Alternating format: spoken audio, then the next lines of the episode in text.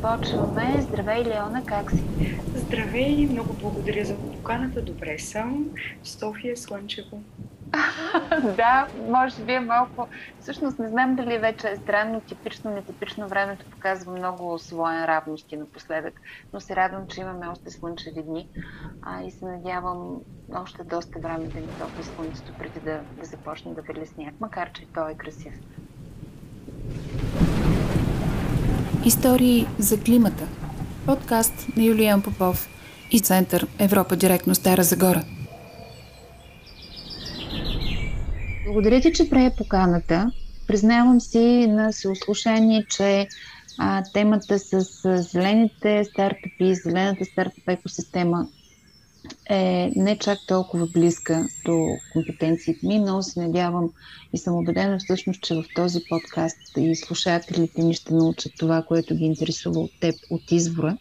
Но да, нека да започнем с какво е Innovation Starter на достъпен език. Нали, в смисъл за хора, които не са запознати с терминология, Разбира се, Innovation Starter се представя като първата агенция за иновации в България, което какво значи съвсем просто казано.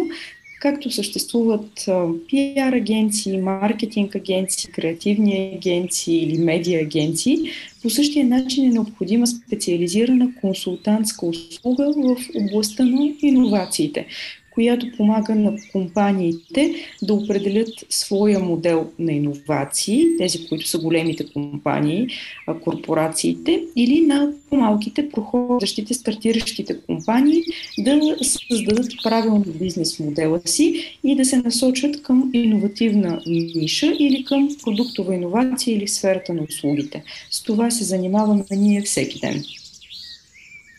А, казваш и, и големи компании, т.е. не работите само с стартъпи, по-големите компании също биха могли да ви потърсят във връзка с иновациите, които биха искали да разработят.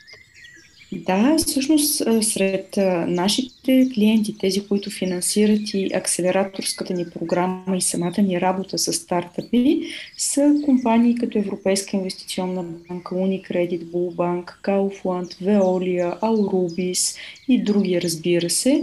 Така че, естествено, е това е един от моделите за иновации, които големите избират по пътя си, да работят с стартиращи компании, за да си набавят от тях нови креативни идеи. Добре, това е тема, която наистина много ме интересува още повече. Аз се извинявам предварително, че разговорът ни ще бъде в една или друга степен пречупен през призмата на Стара Загора и трансформацията, която предстои да се случи в региона в а, някакво обозримо бъдеще. Това ще бъде един процес, който все пак следващите 10-15 години трябва да се развива за да е устойчив, но стартъпи и предприемачество са като мантри последните години, повтаряни от Европейската комисия и от а, по-големите компании, самата ти това, което казнали, че те така предпочитат да, да търсят а, иновации, да финансират иновации, но защо решихте да финансирате зелени стартъпи? В смисъл, Знаем, че в момента има една много актуална зелена вълна. Това просто е модно или е въпрос на осъзнатост и убеденост? По-скоро последното, въпрос на осъзнатост и убеденост е, защото човек не бива да се занимава с нищо, което не чувства близко, което не му харесва и в което не е влюбен. Така че а, за нас темата е много скъпа от много дълги години в интерес на истината и ние сме участвали като партньори, коорганизатори или сме подпомагали много зелени инициативи на българския пазар, като съответно двете най-големи, с които се гордем, свързани с общини, са на столична община проекта Зелена София Асоциация за развитие на София, който се бори а, вече за някоя поредна година София да стане зелена столица на Европа. И тази година спечелиха престижното второ място конкуренция с всички европейски столици. Талин в Естония взе първото.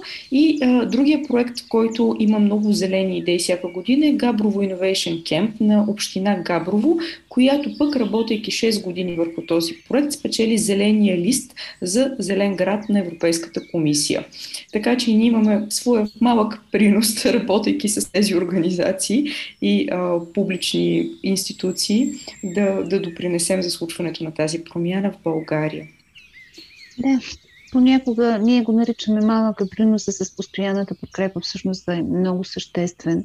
И ви поздравявам за това, което правите като компания, включително и с местните власти.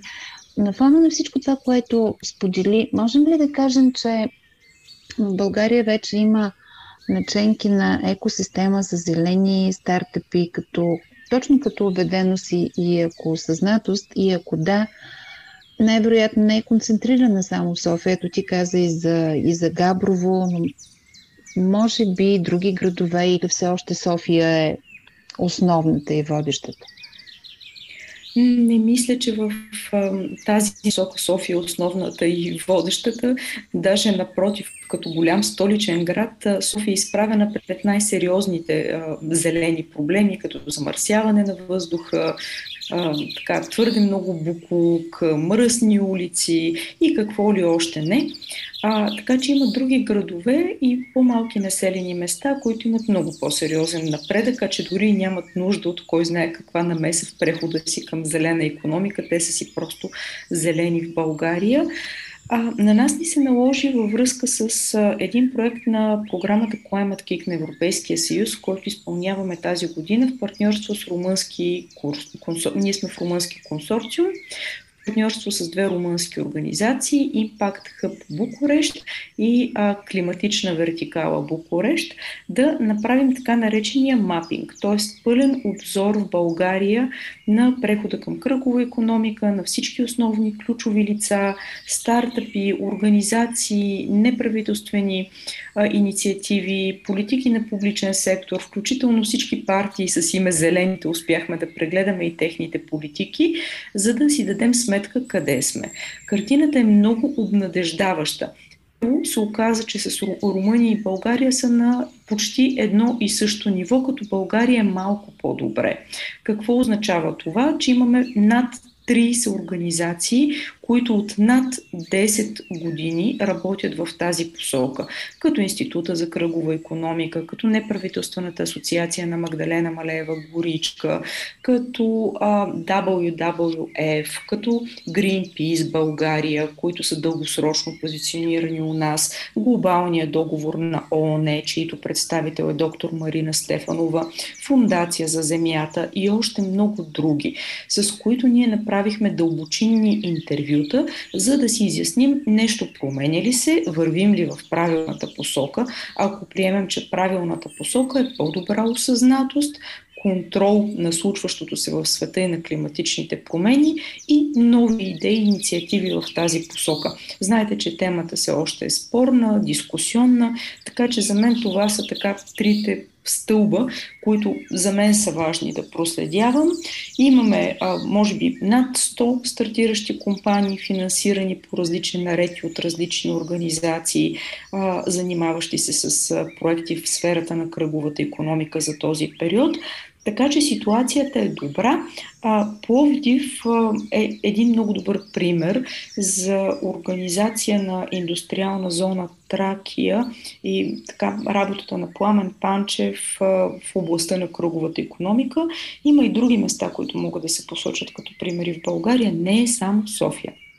Заслушах се и си давам сметка, че наистина се радвам да чуя тези неща, още повече на фона на това, което казваш за индустриална зона Тракия.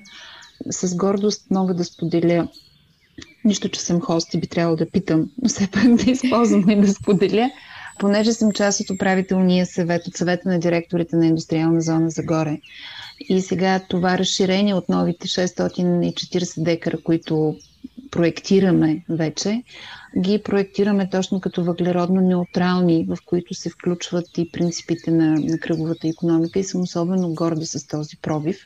защото мисля, че а, един голям град трябва да проявява и тази отговорност да бъде водещ като пример и се радвам, че българските големи градове озряват и осъзнават това.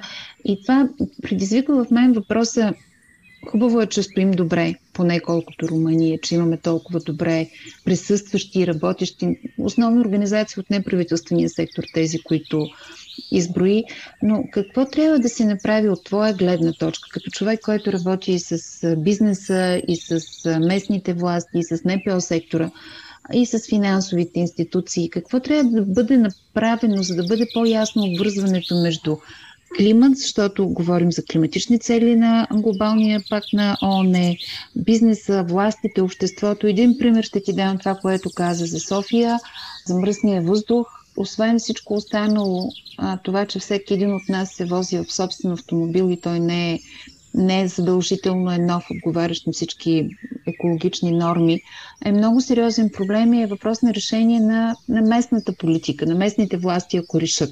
Нали, те пък се страхуват, защото това води до отлив на избиратели. Та, какво трябва да се направи според теб? Има ли някои добри практики, които си видяла, които могат да бъдат адаптирани за България? Сега първо искам да те поздравя и да ти кажа, че твоите наблюдения как да се третира темата са изключително адекватни и правилни, защото когато говорим за климатични промени, истината е, че България е наистина така, разбира се в кавички казано, благословена от Господ, защото ние си имаме четири сезона. Ние сме си зелени по принцип. Ние нямаме големи природни катаклизми и като цяло живота у нас е уютен, мързелив и доста приятен, с чиста храна, голямо пространство между хората. Нали, колкото и да замърсяваме, нали, нашите 6 милиона души не са от най-големите замърсители в света в сравнение да, с големите. Mm-hmm. Така, така че големите проекти за иновации, като изкуствен дъжд, като изкуствени слънца, които се развиват в Дубай, арабските емирства, Штатите и Китай, те не ни докосват нас. Дори още повече, че и финансирането там е като за космическа совалка. Да, България прав, правилно трябва да решава и чрез средствата по плана за възстановяване и развитие и приоритетите на зелената сделка на Европейския съюз своите локални проблеми. А нашите местни локални проблеми са свързани предимно с прехода към чиста енергия и замърсяването. Горе-долу това, това са ни най-сериозните проблеми. И даже не а, автомобилите и личния автомобил е толкова сериозен проблем, защото там рано или късно ще дойде много ясна регулация, която казва дизеловите са забранени, бензиновите до тази и тази година да, да изчезнат и електрическите навлизат масово и бързо а, на поносими цени, така че подмяната ще се случва от само себе си на целия градски транспорт, на всички возила за граждани. Обаче проблема с сметосъбирането, с замърсяването на планините, водоисточниците и менталитета ни да цапаме и да не пазим е много сериозен казус, върху който трябва да се работи на културно ниво, чрез поредица от нови идеи, включително на стартиращи компании, процесни решения и различен тип услуги за потребителите. И там можем наистина да направим страхотни неща, да овладем замърсяването в страната и да се гордеем с една чиста къщичка. Може би, ако започнем от образованието, от ранното детско образование, да научим децата как трябва да, да пазят съответно по този начин. Понеже ние работим и с доста училища и детски градини, знаем, че работейки с децата стигаме до родителите, до бабите и дядовците и самите деца започват да стават наши учители. Как да не го правим? Въпросът е да се научим да ги слушаме малко повече, защото обикновено възрастните нямаме такива устойчиви навици. Но си права, че замърсяването е много сериозен проблем и в градската, и в извънградската среда е проблем, с който трябва да, да се справим. А, и последният ми въпрос, понеже времето ни напредва, пък колегите се опитват да ме дисциплинират и да ме вкарат в рамките на тези 20-25 минути. Да, защото когато говориш с приятен събеседник, който знае за какво говори, тези 20 минути минават като едно вдиш и, а темата се развива и може и още, и още, и още. А, въпросът, който съм ти приготвила за накрая, защото работиш с стартъпи. Миналата седмица бях в Олборг, в Дания. Това е едно не много голямо, един не много голям град в най-северната част на страната. който имаха три слънчеви дни и бяха толкова щастливи, са измерим с Стара Загора като мащаби. И до преди 20 години е бил силно индустриално замърсен, известен като града на димящите комини, тецове, въглища, въобще пълния микс замърсители. Започва отлив на хора и съответно местната общност, включваща всички, решава, че този град ще се трансформира преди въобще да се заговори за зелена сделка. И за след тези 20 години те вече са един от най-зелените градове в Дания и не само, на полуострова горе Скандинавския. Създадали са Green Innovation Hub и устойчиво града расте на годишна база с около 3000 нови привлечени жители. Сега планират мен това ме изуми за следващите 100 години как ще се развива града. Започнали се да правят такива модели. Според теб, Възможна ли е подобна трансформация в България? Пак казвам, до някъде въпросите ми са пречупени през призмата на Стара Загора, защото обичам града си. Тук съм родена, тук се родиха децата ми, върнала съм се да живея и да работя в Стара Загора и, и ми се иска да чуя мнението не само на хора отвън, и на хора, които работят в България като теб подобни трансформации, дали са възможни? Да, аз пак ще изкажа мнението си. Знам, че е малко така контраинтуитивно и нали, напряко на това, което се изисква от нас за следващия период, но всъщност България си е зелена. Ние, каквито и проблеми а, да имаме в прехода към кръгова економика и замърсяване, индустриалните замърсители, всъщност а, сме една доста чиста страна по тези показатели, сравнени с много други а, което означава, че за нас преходът е изключително елементарен и лесен да бъде направен. И същото въжи и за Стара Загора, т.е. достатъчно е индустриалните предприятия да имат един много добър проектен план, подкрепен с ясно публично-частно финансиране, който казва в този и този период преминавате към употреба и производство на чиста енергия. В този и този период организирате работата на служителите си и а, събирането, изхвърлянето на отпадъци преизползването на отпадъци по този и този начин. Дори не е необходимо те сами да го осмислят и да се напъват и това да ги затруднява. Този план или посока и стъпки могат спокойно да бъдат публична политика, която да бъде предоставена без натиск, без нещо да се случва твърде рязко и цялата страна спокойно ще премине към кръгова економика. Ние не сме толкова индустриализирани за добро или за лошо в България, че да имаме толкова много предприятия, които толкова много да замърсяват. Така че сме в това отношение бедната ни економика поне ни е пощадила по други параметри. Да, да, за, поне в това отношение. Въпросът е, че в Стара Загора най-голям проблем е с въглишните централи да, и добива знам. на въглища. Да, знам, да. Но, но си права, че а, трябва да започнем да работим на по-колективно ниво с налагане на подобни промени, изграждане на колективни навици, включително и за по-широко партньорство и работа в дадена посока.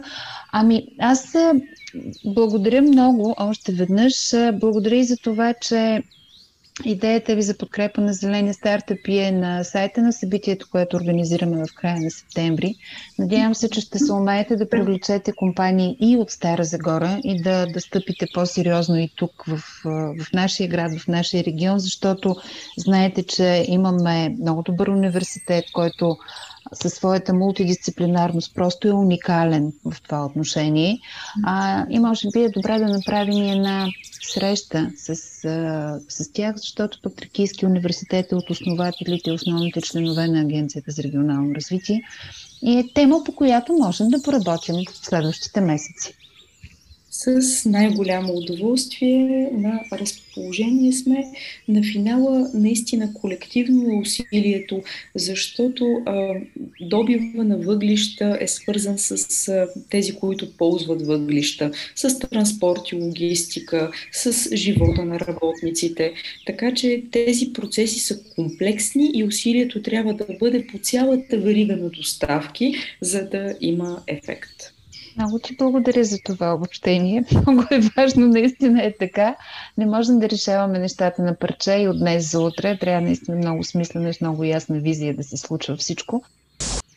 Много ти благодаря за този разговор. Пожелавам успех и се надявам скоро да имаме съвместни срещи тук в Стара Загора, за да правим смелите стъпки и на място при нас. И аз благодаря и с удоволствие целият екип на Innovation Starter ще се отзове на поканите. Чуйте историите на известни и не толкова известни българи всеки четвъртък в YouTube и на Facebook страницата на Европа Директно Стара Загора.